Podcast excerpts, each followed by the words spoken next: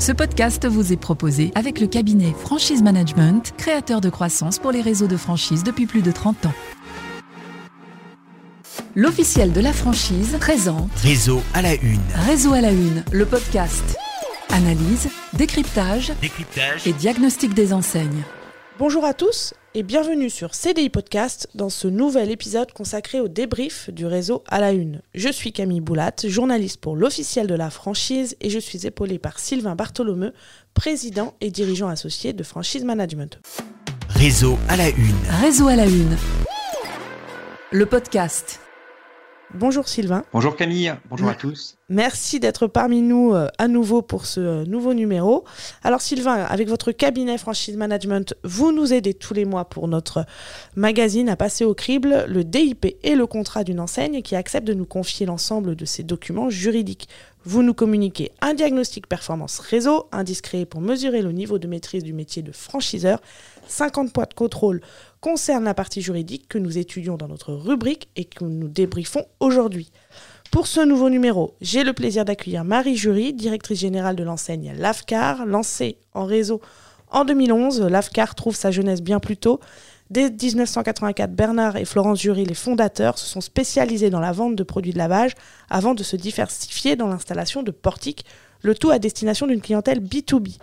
C'est au début des années 2010 que l'enseigne se structure et s'ouvre au grand public. L'AFCAR compte aujourd'hui un réseau de 120 unités et a participé à notre rubrique pour notre numéro de mai 2021. Bonjour Marie, Bonjour, merci de nous avoir rejoints. Alors, pour commencer, Sylvain, pouvez-vous nous expliquer quelle est la notation de l'AFCAR et quels sont les points forts qui ressortent des documents juridiques de l'enseigne Alors il y a beaucoup de points forts. Donc c'est très positif. En fait, l'évaluation globale est à 72%, 69% sur le DIP et 75% sur le contrat. Donc c'est important de dire euh, en introduction que euh, c'est une documentation qui est simple, euh, qui est conforme sur le plan purement légal, euh, et notamment sur le contrat qui est simple, équilibré et accessible. Donc euh, quand on se place d'un point de vue euh, candidat à la franchise, on a affaire à quelque chose qui est plutôt rassurant, qui est bien travaillé. Ce qui est un élément, on le constate assez régulièrement, Camille, Mhm. qui n'est pas le cas dans tous les réseaux. Euh, on a quand même des annexes du DIP qui sont à jour, avec un état général de marché qui date de 2019, donc qui est assez récent. Mm, Tout à fait. Donc, si on était un peu pointilleux, on se dirait que compte tenu du contexte, il faudrait mettre un petit encart pour euh, remettre au goût du jour euh, euh, cet état général et euh, le mettre en perspective par rapport à la crise actuelle, parce que malheureusement, actuellement, les marchés ne sont pas euh, linéaires, ils sont plutôt très fortement chahutés. Donc, ça pourrait être intéressant de le préciser. Euh, voilà, c'est ce que je vois aujourd'hui dans pas mal de réseaux qui euh, mettent à jour leur DIP. Euh, ils mettent un encart par rapport à l'état général de marché en disant compte tenu du contexte actuel, voilà ce qui se produit. Même si on ne peut pas réactualiser l'état général aujourd'hui, on n'a pas suffisamment de recul. Mais euh, bon, sincèrement, euh, c'est des documents de bonne facture et on ressent euh, vraiment une volonté de bien faire les choses. Dans votre analyse, vous, vous expliquez que le DIP a été rédigé sous un angle de conformité juridique, mais avec la volonté de le rendre simple à la lecture, un objectif que vous estimez partiellement atteint, tout en précisant que le document souffre d'un manque de précision. Est-ce que vous pouvez nous expliquer pourquoi et qu'est-ce qui pourrait être apporté? Alors en fait, c'est souvent euh, le petit défaut qu'on peut constater sur les DIP, c'est que le DIP, c'est le juste équilibre entre euh, la conformité juridique, qui encore une fois est présente ici, et euh, la commercialité et la pédagogie commerciale. Et, euh, et notamment, en fait, quand on crée un réseau, on va vraiment se focaliser, si on veut bien faire les choses, ce qui est le cas ici, sur la partie conformité juridique.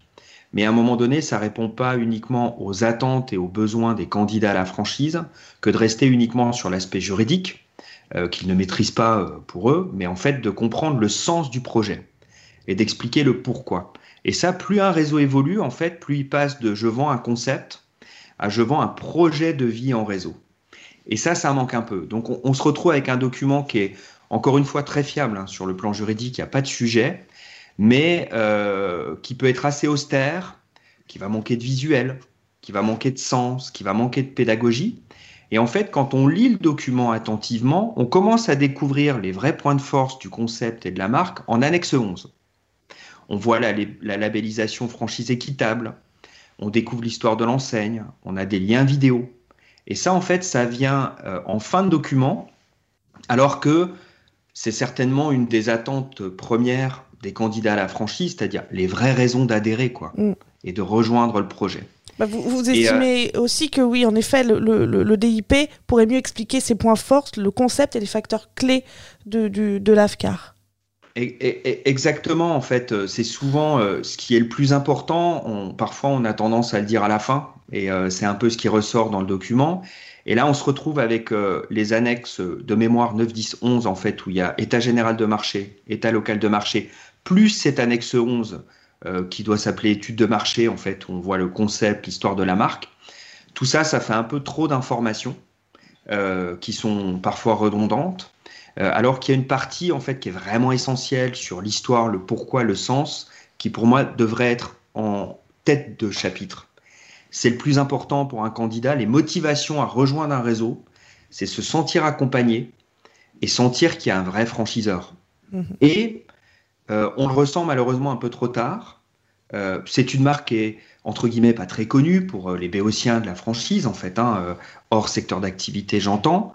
Euh, et c'est bien dommage. Donc voilà. Donc s'il y avait un point de progrès, ce serait euh, simplifier, euh, se poser la question des motivations, des intérêts, des attentes des candidats et réorganiser un peu le tout. voilà, je dis toujours un peu dégager l'essentiel de l'accessoire dans un DIP, c'est important. Et sortir de cette pure conformité juridique pour donner de la commercialité dans le bon sens du terme. Hein. C'est pas vendre, vendre. On n'est pas dans la vente dans un DIP on est dans euh, donner du sens, quoi, et expliquer le pourquoi rejoindre un réseau. Marie Jury, est-ce que vous souhaitez euh, réagir à, cette analyse? Est-ce que vous avez des questions spécifiques à ce qui vient d'être euh, dit? Euh, oui, je vous, je vous, rejoins totalement sur ce que vous venez de dire. C'est vrai que c'est euh, alors c'est toujours euh, la, difficulté quand on confie aussi la rédaction d'un contrat juridique en fait, où nous on est complètement, enfin c'est pas du tout notre notre domaine de compétence, et du coup on délègue un peu, je dirais, le travail à, l'avocate, et nous on garde bah, le, sens de notre concept. En fait, on a c'est vrai qu'on ne pense pas forcément à l'écrire. Euh, c'est quelque chose qu'on dit oralement, qu'on euh, voilà, qu'on donne à nos, futurs franchisés, euh, mais qu'on n'écrit pas. Et contractuellement, nous, le DIP, pour nous, ça reste un, outil contractuel et un outil juridique. Et, on a tendance à oublier qu'avant tout, c'est aussi la première découverte euh, de, la part du futur franchisé et que c'est important de préciser euh, quel va être le, sens donné euh, au projet et, à la franchise. Donc, c'est vrai qu'il faudrait qu'on remette notre patte un peu à l'outil sans dénaturer le contrat et retirer toute la partie juridique, mais rajouter véritablement quel est le sens et, le but, au-delà de la partie contractuelle, quel est le but du, projet mené. Pour le contrat, euh, Sylvain Bartholomeu, vous mettez en avant qu'il est surprenant que la qualification de licence de marque ait été adoptée. Alors c'est une remarque qui a été faite par euh, l'ensemble, l'ensemble des experts lors de notre analyse. Est-ce que vous pouvez nous expliquer pourquoi, euh, Sylvain? Alors, une précision importante, on n'a pas accès au manuel de savoir-faire, donc au contenu de savoir-faire. Donc, l'appréciation, on a tous fait cette remarque-là, en fait, tous les experts qui ont analysé les documents. De prime abord, pourquoi? Parce qu'en fait, on voit euh, une société, euh, une, enseigne qui s'assume franchiseur, euh, qui se labellise franchise équitable, qui dans le contrat parle d'un savoir-faire, qui met en avant sa formation. Donc on se dit, de but en blanc, il y a des techniques, il y a des produits, il y a des prestations, il y a des méthodes qui sont considérées comme secrets, substantiels, identifiés. Donc ça devrait relever en fait d'un savoir-faire. Et on a à côté une entreprise qui souhaite aller au bout du geste, bien faire les choses et s'assumer comme franchiseur. Donc tout ça, en fait, encore une fois, on n'a pas vu les manuels de savoir-faire pour vraiment euh, se dire c'est de la franchise ou ça n'en est pas. Il faudra avoir accès au savoir-faire en lui-même. Mais vu de l'extérieur, on se dit c'est bizarre. Euh, euh, il y a quand même une vraie volonté d'être franchiseur. Il y a des arguments pour être franchiseur. Il y a une volonté de bien faire les choses, de s'assumer comme franchiseur et bout de ligne, on a un contrat de licence de marque. Donc c'est un peu étonnant.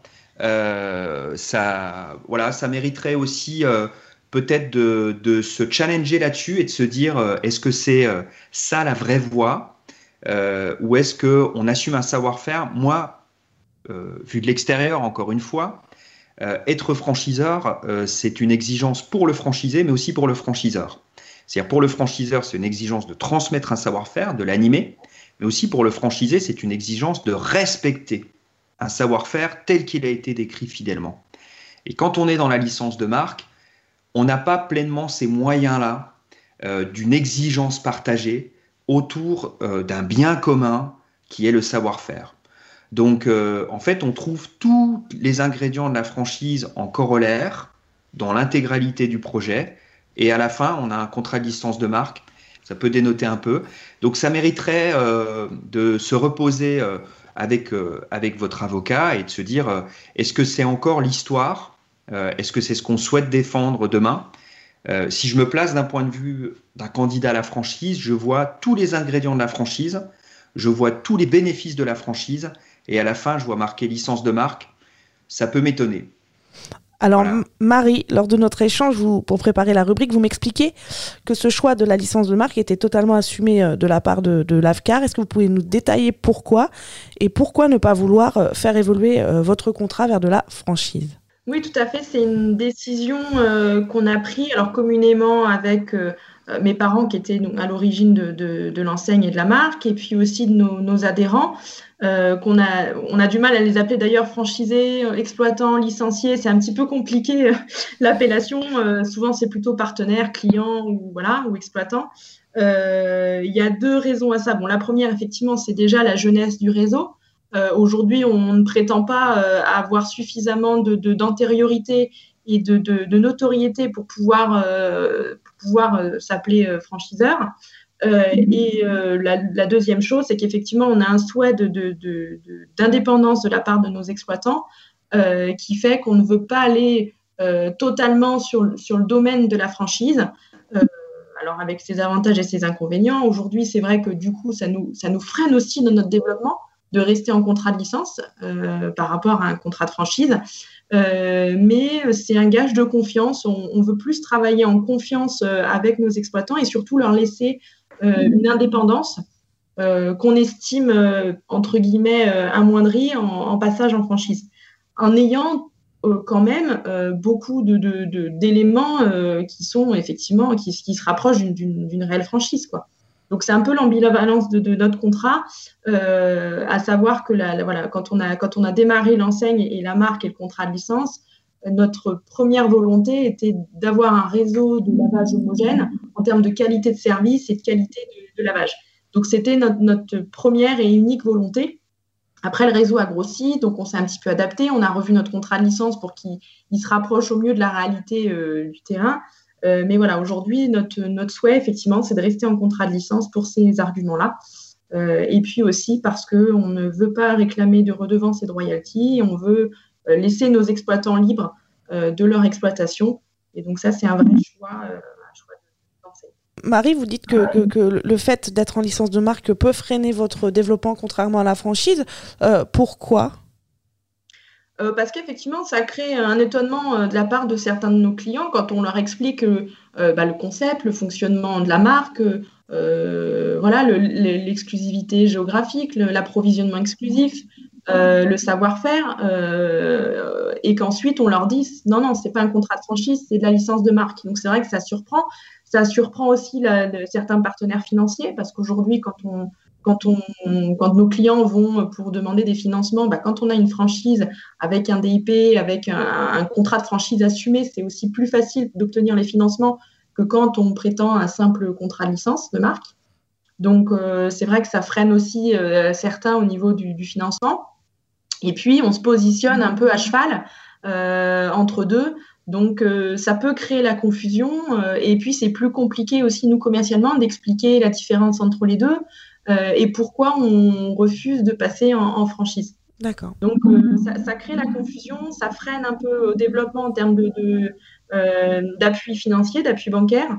et puis, voilà, après, c'est notre argument premier, c'est de laisser effectivement l'indépendance. Et puis, ça nous, nous aussi, ça nous limite en tant que tête de réseau. Aujourd'hui, quand on a un simple contrat de licence, entre guillemets, on a moins de force vis-à-vis de nos exploitants que quand on est engagé dans un vrai contrat de franchise. Mhm.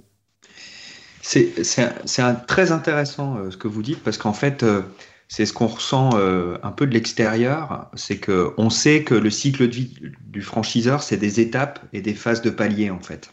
Il y a des étapes de croissance et des phases de palier. Il y a la première étape qui est le prototypage, on crée un concept, on conçoit en fait une première stratégie de développement, il y a une phase de pré-série où on intègre les premiers franchisés, et puis il y a souvent le cap des 100 dans les réseaux.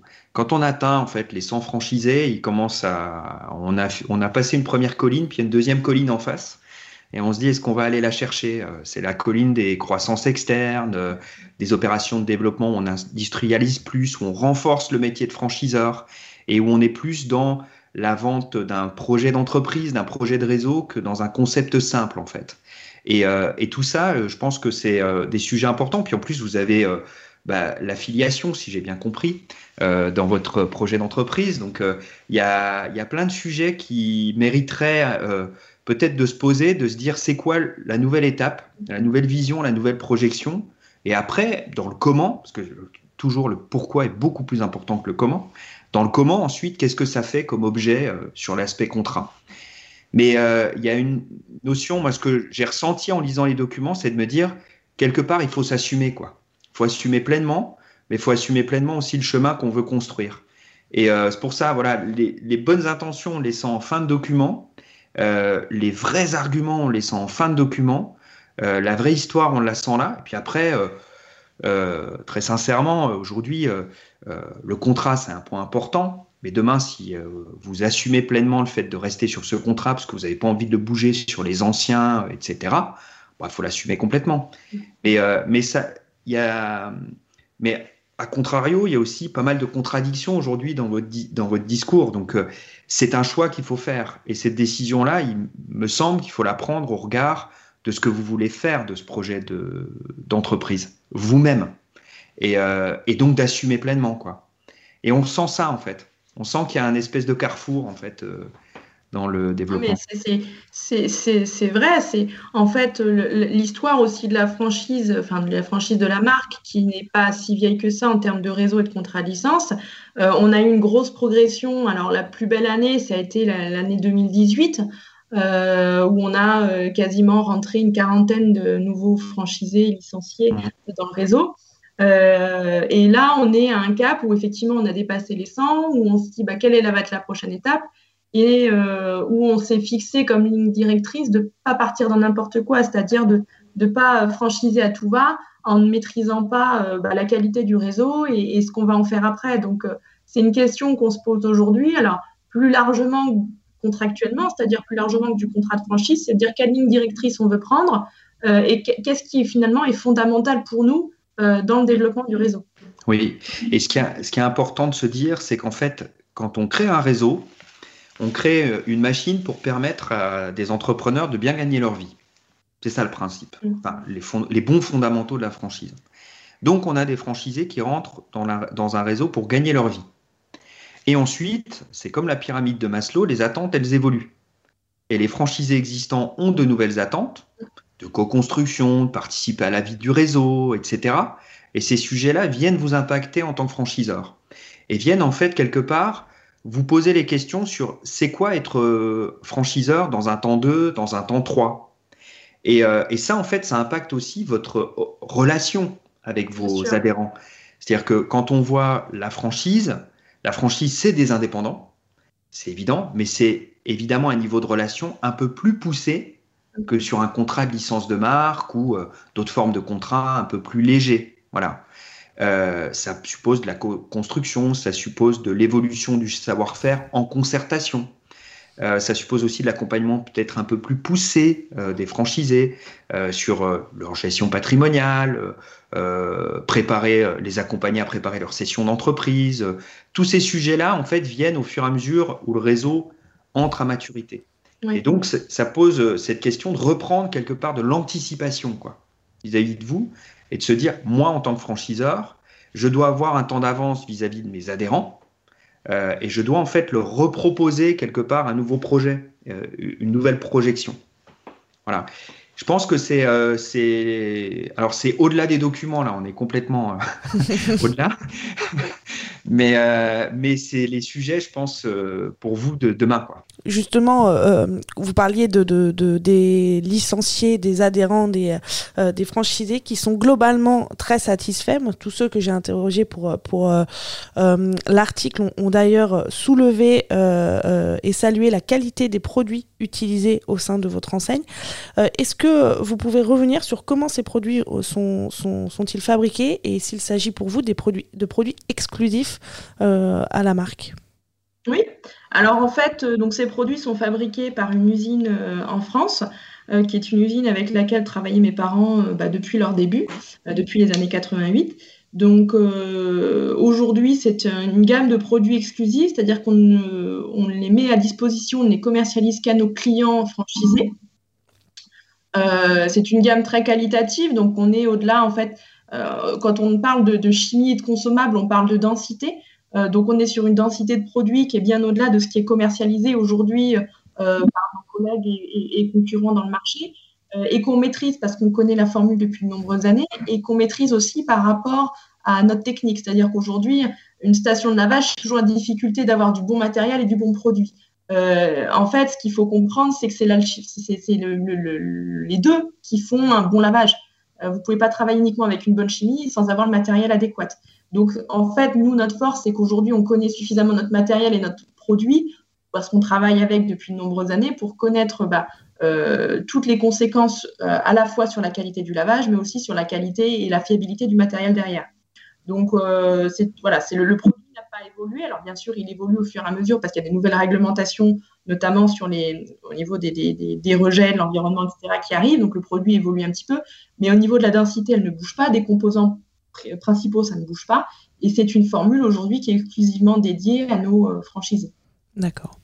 Enfin, une, question sur le, sur le contrat. On a, on a un peu dévié du, du, des supports tout à l'heure, mais euh, euh, Sylvain, vous estimez également que, que, sur, le, que sur le contrat, euh, s'il se veut équilibré, quelques clauses manquent de précision. Est-ce que vous pouvez nous détailler pourquoi et, et qu'est-ce qui pourrait être amélioré? Oui, ben, dans, dans l'analyse, on a listé quelques clauses qui pourraient être qui manquante ou qui pourrait être renforcée, mais une, par exemple, qui est symbolique euh, des échanges qu'on a eus, c'est euh, l'article 11 sur le site internet et les réseaux sociaux. Euh, c'est une clause qui est relativement courte. alors encore une fois, peut-être que c'est précisé dans les manuels de savoir-faire, l'utilisation, ce qu'on peut faire, ne pas faire, est-ce qu'il y a une charte liée à l'utilisation des réseaux sociaux, qui fait quoi en fait dans ce dispositif-là? Ce qu'on sait en fait, c'est que c'est un sujet qui devient plus qu'un enjeu en fait pour les enseignes, c'est juste fondamentale, euh, le digital. Euh, et quand on lit la clause par rapport aujourd'hui aux enjeux liés à la communication digitale, bon, on est un peu léger en fait. On est un peu léger. Euh, alors, est-ce que c'est renforcé dans les manuels de savoir-faire? Je ne sais pas. Mais, mais c'est léger par rapport à ce qu'on constate d'habitude. Donc, certainement que le contrat a été rédigé il y a quelques années et qu'aujourd'hui les enjeux évolué et que c'est intéressant de reprendre le contrat en se disant, bah voilà, sur ces articles qui sont devenus euh, euh, pas, des, pas de l'anecdote. Hein, euh, mm. le site internet, il y a 10 ans, il y a 15 ans, c'était un peu anecdotique dans la relation franchiseur-franchisé. Aujourd'hui, on n'est plus que sur le site internet, on est sur les réseaux sociaux, sur le community management. Et maintenant, c'est plus de l'anecdote, quoi. c'est devenu crispant, prégnant, et puis surtout avec des risques images extrêmement importants. Donc, je pense que c'est intéressant de relire. Euh, on a listé en fait euh, dans l'analyse les éléments à, retraiter. Je pense que c'est intéressant de regarder avec euh, votre avocat en fait ces points-là particuliers, se dire au regard de notre stratégie, au regard du réseau actuel, et puis bah, de ce qui organise en fait notre relation avec nos adhérents. Qu'est-ce qu'on fait nous Qu'est-ce que eux doivent faire Et puis est-ce que le contrat est à jour au regard de ces enjeux-là quoi Voilà. Mais donc voilà, on se retrouve avec un article qui est, euh, qui très léger, euh, qui est assez court, euh, comparé aux enjeux actuels sur la communication digitale. Marie, est-ce que vous souhaitez apporter des précisions, notamment sur cette, sur cette clause spécifique à, l'utilisation du site internet et des réseaux sociaux? Oui, c'est une très bonne remarque. Alors en effet, on le précise un petit peu dans le manuel de savoir-faire, notamment au niveau de la charte, etc. par contre, c'est vrai que la clause est très légère dans le contrat. Alors pour deux raisons, effectivement. Bon, il y a une première raison qui est le contrat qui est un petit peu, enfin, qui n'est pas récent. et ces enjeux-là ont, énormément évolué ces quatre dernières années. Et le marché aussi a évolué, puisqu'aujourd'hui, on est dans un secteur, le lavage, au début, le, les, réseaux sociaux et, la communication dans le lavage n'existaient pas. C'est-à-dire qu'on avait sa clientèle qui était sédentaire, on n'avait pas forcément beaucoup de concurrence. Euh, donc, on faisait bah, son, business comme ça. Aujourd'hui, ça a évolué. Même nous, on a, passé le cap parce qu'aujourd'hui, par exemple, pour vous donner un exemple, avant, on a ce qu'on appelle les journées d'inauguration. Donc, quand la station est livrée, on fait une journée de communication porte ouverte, en fait. Euh, et dans les années euh, jusqu'aux années à peu près 2018, euh, euh, on distribuait des flyers papier. Aujourd'hui, ça s'est révolu. Aujourd'hui, on fait une communication via Facebook où on a beaucoup plus d'impact, qui nous coûte moins cher. on n'a pas de problème de flyers par terre et sur les véhicules qui agacent fortement, et ce que je comprends? Donc, on est passé aussi sur une communication totalement différente et on n'a pas forcément fait évoluer cette clause par rapport à ça. Donc euh, c'est clair qu'il faudra, il faudra la revoir et puis euh, la détailler un petit peu parce qu'aujourd'hui, de toute façon, les réseaux prennent du temps euh, et puis c'est quelque chose qu'il faut absolument travailler parce que si on laisse faire, c'est un peu tout n'importe quoi. Exactement, exactement. C'est, enfin, de toute façon, le, le pire ennemi d'un réseau, c'est l'improvisation. Donc, il faut éviter en fait ces phases. Mais après, c'est évident qu'un franchiseur peut pas être systématiquement à jour. Euh, il a des phases où il se remet à jour, les phases paliers, puis après il réenchaîne sur des phases de développement. Donc euh, voilà, donc je pense que c'est peut-être le bon moment de le faire, euh, notamment sur ces sujets-là. Merci beaucoup à tous les deux d'avoir été parmi nous pour cette nouvelle émission consacrée au débrief du réseau à la une. On se retrouve très bientôt pour le prochain épisode consacré cette fois-ci à l'enseigne de euh, Easy Cash. En attendant, vous pouvez retrouver tous nos podcasts directement sur notre plateforme CDI Podcast, mais aussi sur toutes les plateformes audio telles que Apple, Google ou encore Spotify. À bientôt. Réseau à la une. Réseau à la une. Le podcast.